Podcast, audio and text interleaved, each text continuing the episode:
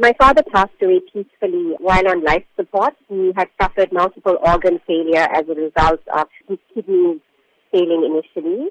He had been in hospital for just over a week and he was at he's in Umhlanga Care Hospital and unfortunately his body has just, you know, completely shut down from the, the kidney failure that he had suffered. Your father, we know, had received great accolades during his time at the South African Navy.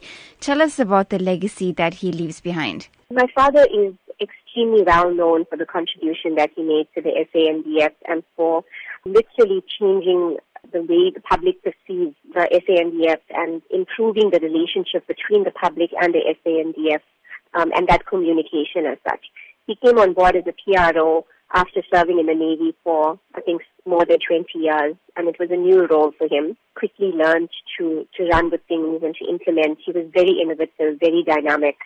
Um, the legacy he leaves behind is greater, I think, uh, relations in the SANDF amongst their networks and with the public as well. And he moved seamlessly between those two those two worlds. And because of that, he's extremely well known, and he openly shared his knowledge and his love for people and for improving, I think, the quality of life for South Africa wherever he went and with whatever he did. As he passed, he was a sub-editor for tabloid newspapers. Even after he retired a few years ago, he remained in public service as a sub-editor on a part-time basis. And that's purely because he wanted to make a difference and to do something worthwhile with the time that he'd been given. This is obviously, I would imagine, a very difficult time for your family. How is your mom and your other sibling coping at this stage? Uh, my mom's definitely in shock because my father was in perfect health. People saw him, I think, two weeks ago, and there was absolutely nothing wrong with him. So he took a turn for the worse very quickly.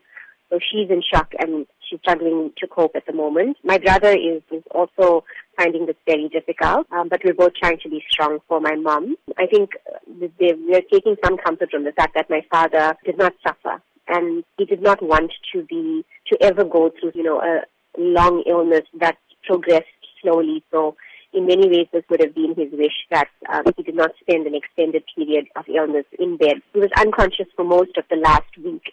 We understand that the funeral is going to take place tomorrow. Would you be able to give us details of that? Correct. So the funeral will take place at the Clare Estate Crematorium. Um, the service will take place at the hall between 12.30 uh, till 3, and he will be cremated thereafter.